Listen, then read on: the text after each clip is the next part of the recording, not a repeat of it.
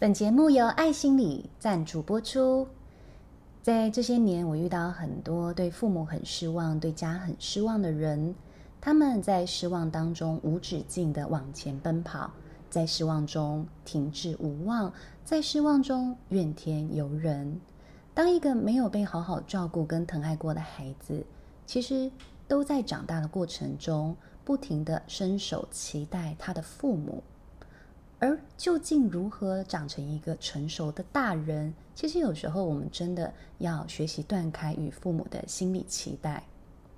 太多的时候，我们都忘了自己才是那个可以救出自己、给予自己跟呵护自己的人。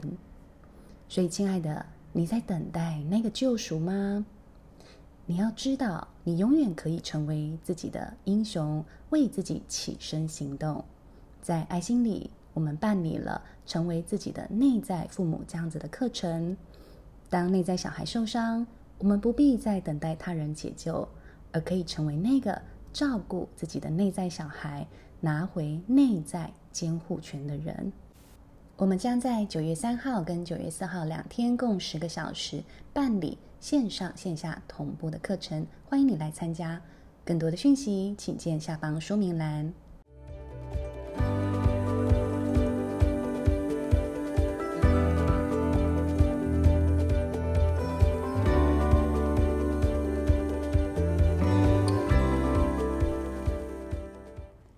Hello，你好，欢迎来到吴佩莹的心智宫殿。今天要跟你分享一个主题，我觉得蛮有意思的，是曾经上完我一堂课程的同学，他跟我说：“老师，我学会打蟑螂了。”哇，这到底是什么意思呢？你是一个敢打蟑螂的人吗？我相信其实有很多人他都很不敢打蟑螂，那原因是什么？那为什么我觉得当他跟我分享这件事情的时候，我很开心？我等一下就来跟大家分享哦，因为我想，其实呃，关于打蟑螂这件事情啊，其实是蟑螂本身会带给人很强烈的惊吓跟恐惧的感觉。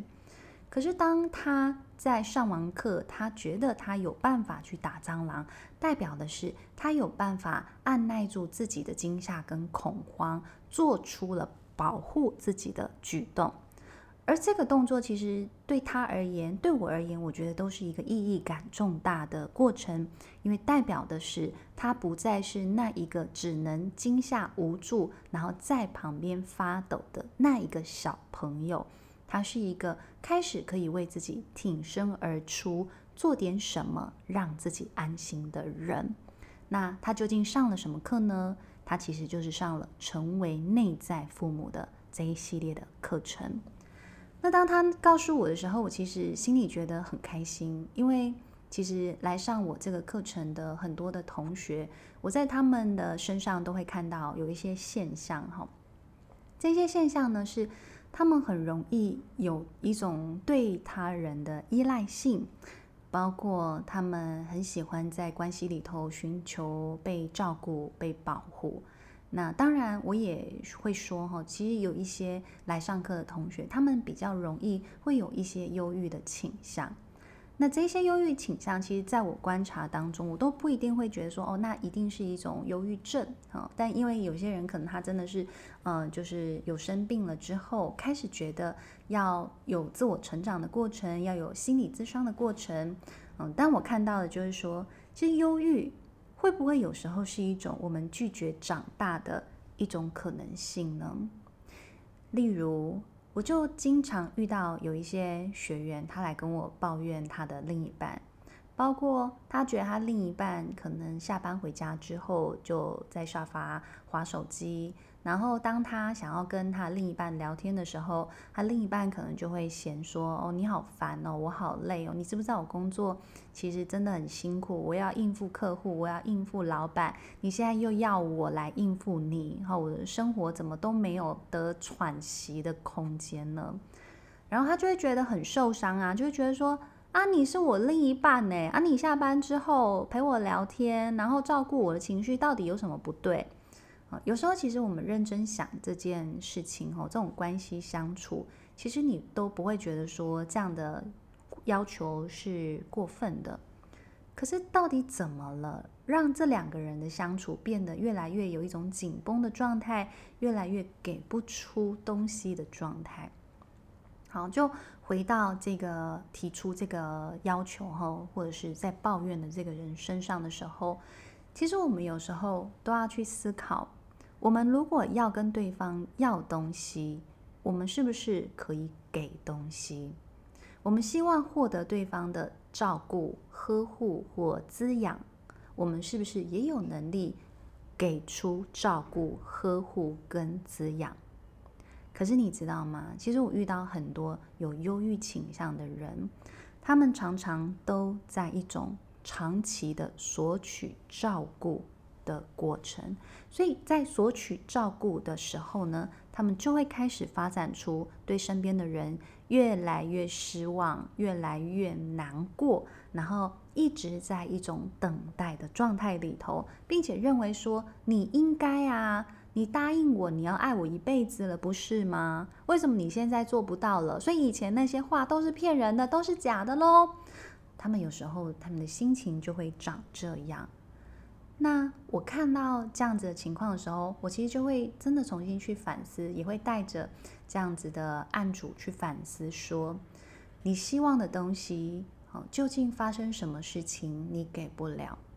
那我们内心那一个深不可见的那种啊、空洞的感觉或匮乏的感觉，又到底发生什么事？好，所以我说回来，这个所谓忧郁，会不会是一种？啊，我在拒绝成长的一种可能性呢？因为有时候，当我们在成长过程当中，例如我从十多岁的小女孩，然后慢慢过渡到三十岁，哈，可以可能成为了人妻，可能成为了人母。其实相对而言，在这一些角色里头，我们就要开始担负起某一些责任了，包括我要自我照顾的责任。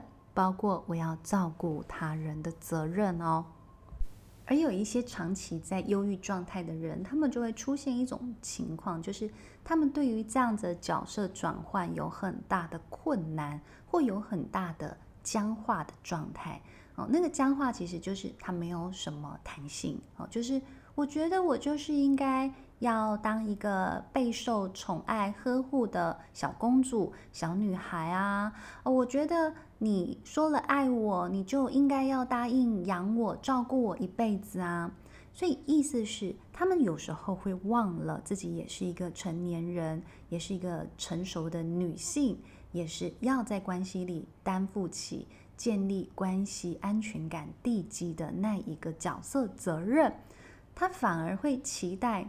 他的另一半就是他生命里头的那一个大伞，然后那个大伞能够永远的帮他呵护他，所以其实问题就在于有一些人他会太固着或太困在那个小女孩的角色里头，然后在这样子的关系姿态里头，他很希望总是有一个大人可以抱他，可以宠他。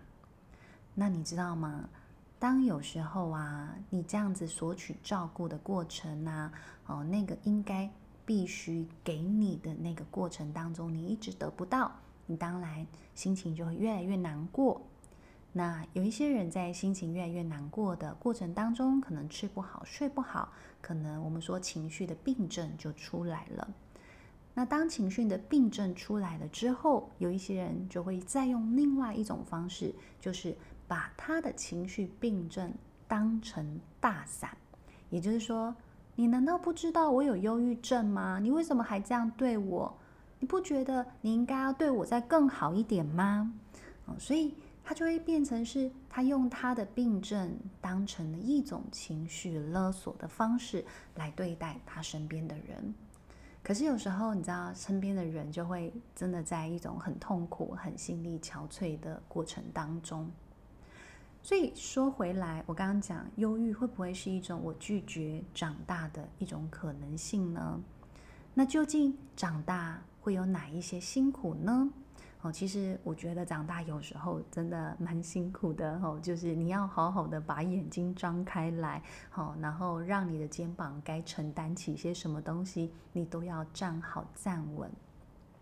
因为我常常会描述哦，你知不知道，其实亲密关系啊，就像两个人一起登山哦。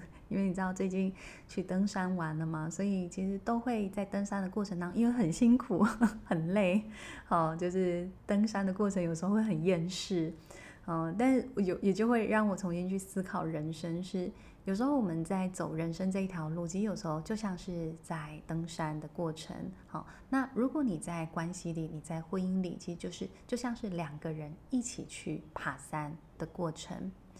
当你没有办法去承担起你的责任，它就像是两个人一起在爬山的过程当中，你的行囊也不背，然后你又经常肌无力，又经常很喘。然后对方就拉着你的手的时候，你就会说：“哎，我走不动了，我要你抱我，我要你帮我背包包。”好，你就会经常性呈现这样子的状态。那你说这样的关系究竟可以走多远呢？啊，所以你说爬山是一种体力活，你不干，对不对？可是你有没有想过，其实亲密关系的经营的过程当中，它就是一个双方都要共同付出、共同扶持的过程呢？那讲回来，我们说这个成为内在父母，究竟帮到这个学生哪一个部分？好，究竟可以帮忙些什么？其实最重要的一件事情就是，能不能让我们总是。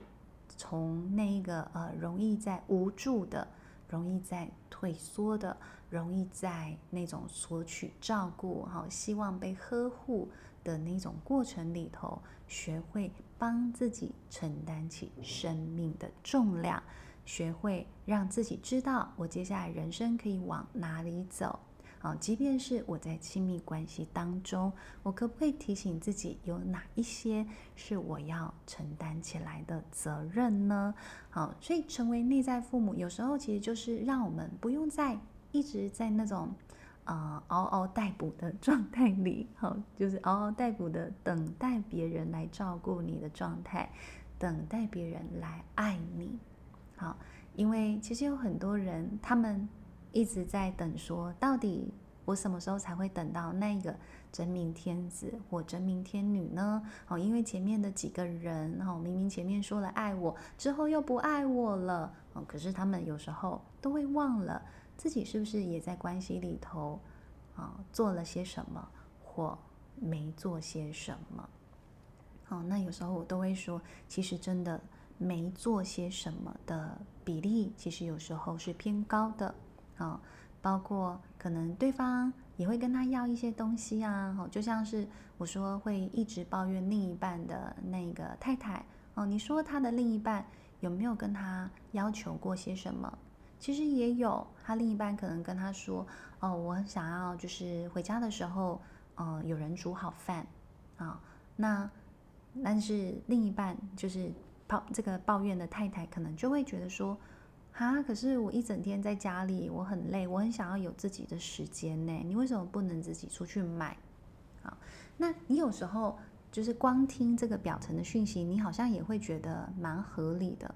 但如果关系长期下来，其实是有一个我们说关系里头家庭分工的状态的时候，那如果你一直没有去达成你。该承担的那一部分的责任的时候，其实另一半长期而言就会觉得非常的不公平，非常的不平衡嘛。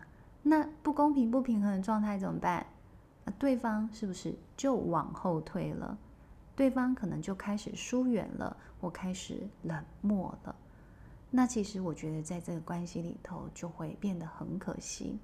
所以有时候我们要去体认到我们是谁，我们在哪里，我们。要做些什么，而不是每一次我们都把眼光投放给对方，认为说都是你，都是你害的，都是因为你没做些什么导致我这样的状态。所以你看呢，我们说忧郁是拒绝成长的一种可能性。那拒绝成长的一种可能性，我们会出现很多种行为，包括受害者。也是一种拒绝成长、拒绝承担的一种角色的位置嘛，对不对？都是你害我，让我不开心啊、如果你不对我做这些事情，你就是不够爱我。哦，那我怎么会让自己一直在这种不够被爱的状态里头呢？都是你害的，嗯，等等，你会发现，其实这些对话有时候好像变得会有点鬼打墙哦。那我想，如果我们在听完这期 podcast 之后呢，开始有一些反思，开始去思考，哎，那我通常都怎么对待有情绪的自己呢？啊，我我是不是容易会觉得心情不好？呃，那心情不好的情况，我都怎么跟自己对话？啊，然后我就会发现，诶，当有一些人开始愿意承担起照顾自己的责任，他在关系里头也会变得比较顺遂一点。好，原因是什么？好像我其实就曾经听过我的学生跟我讲说，他有一次真的就跟他另一半吵架了。然后吵架之后，他又哭得像小女孩一样。然后他就跟自己说：“好了，没关系，哈，我们哭完就没事了。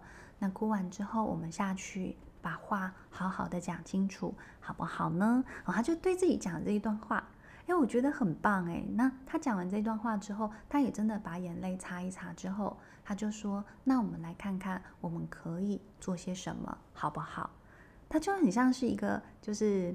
很温柔的妈妈对着在哭泣的小女孩讲这一些话，然后当他讲完之后，他再下楼去，他就发现其实他的另一半其实也准备好，把自己的心情整理好，要跟他对话，然后他们就好好的对话，好好的跟彼此道歉，然后他们接下来的关系就又回到像以往一样，就是呃蛮宁静的一种状态，然后我就觉得很好，我就很鼓励他说。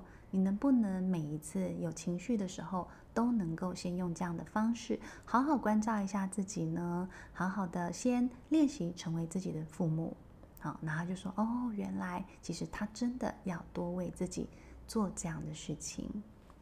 其实当有时候啊，我们如果在关系里头被照顾久了，好，例如你知道，像有一些人，他们生活环境里头，他们真的不需要付出，也可以活得很好啊。哦，例如我觉得像有一些人是小公主的姿态长大的，那什么叫小公主的姿态？就是她有可能是家中的独生子女，或他是家中最小的孩子，他就是集重钱的宠爱于一身的时候，他其实就会觉得我存在在那里，我就很可爱啊，我或者是我有时候撒个野、撒个泼，啊，那对方就会就是为我所用，哈。那这种情况下，哈，如果当他的家人，哈，当那个疼爱他的家人过世的时候，他在关系里头就会出现各种的难题了，因为其实并不是每一个人都是在这样的家庭环境里头长大的，好，那像这样子小公主特质的孩子，啊，或或成年人呢，他其实就很容易去吸引到了那种。很成人姿态的，很小大人姿态，可能从小就是照顾家人的那种照顾者，其实很有可能会哦，但是当这个照顾者他觉得哦，真的很累，身心憔悴的时候，你就会发现这样的关系就会变得非常的摇摇欲坠啊。那或者是我们一般情况下，一般情况。就不一定会总是允许你的另一半都是在一种小公主的索取照顾的状态里头，因为每一个人为什么要进到关系？因为我们进到关系里头，我们也希望被支持嘛，我们也希望我们累的时候有一个靠港的地方嘛，对不对？那如果我每一次回家，我都在外面又要照顾我老板，照顾我客户，我回家又要照顾，就是要照顾小孩，要照顾另一半。哎，其实很累哟，那个这个嗯疲累的指数其实是很高的哈，那就会啊让关系变得非常非常的失衡啊，所以如果你开始感觉到你在生活当中很容易有这样子关系失衡的状态呢，哈，如果你容易成为一个索取者。那我想，其实真的让我们内在长出这个内在父母的力量，就会变得非常的重要。因为你要学会好好的引导自己，好好的呵护自己。那如此，你就有办法也在关系里头好好的去付出，并且创造出我们所谓平衡的关系。好啊，我想这一集从打蟑螂来跟大家聊到那个不懂得照顾自己，其实蛮容易会有忧郁的倾向。好，用这样子的一个故事内容分享给你，希望对你有帮助喽。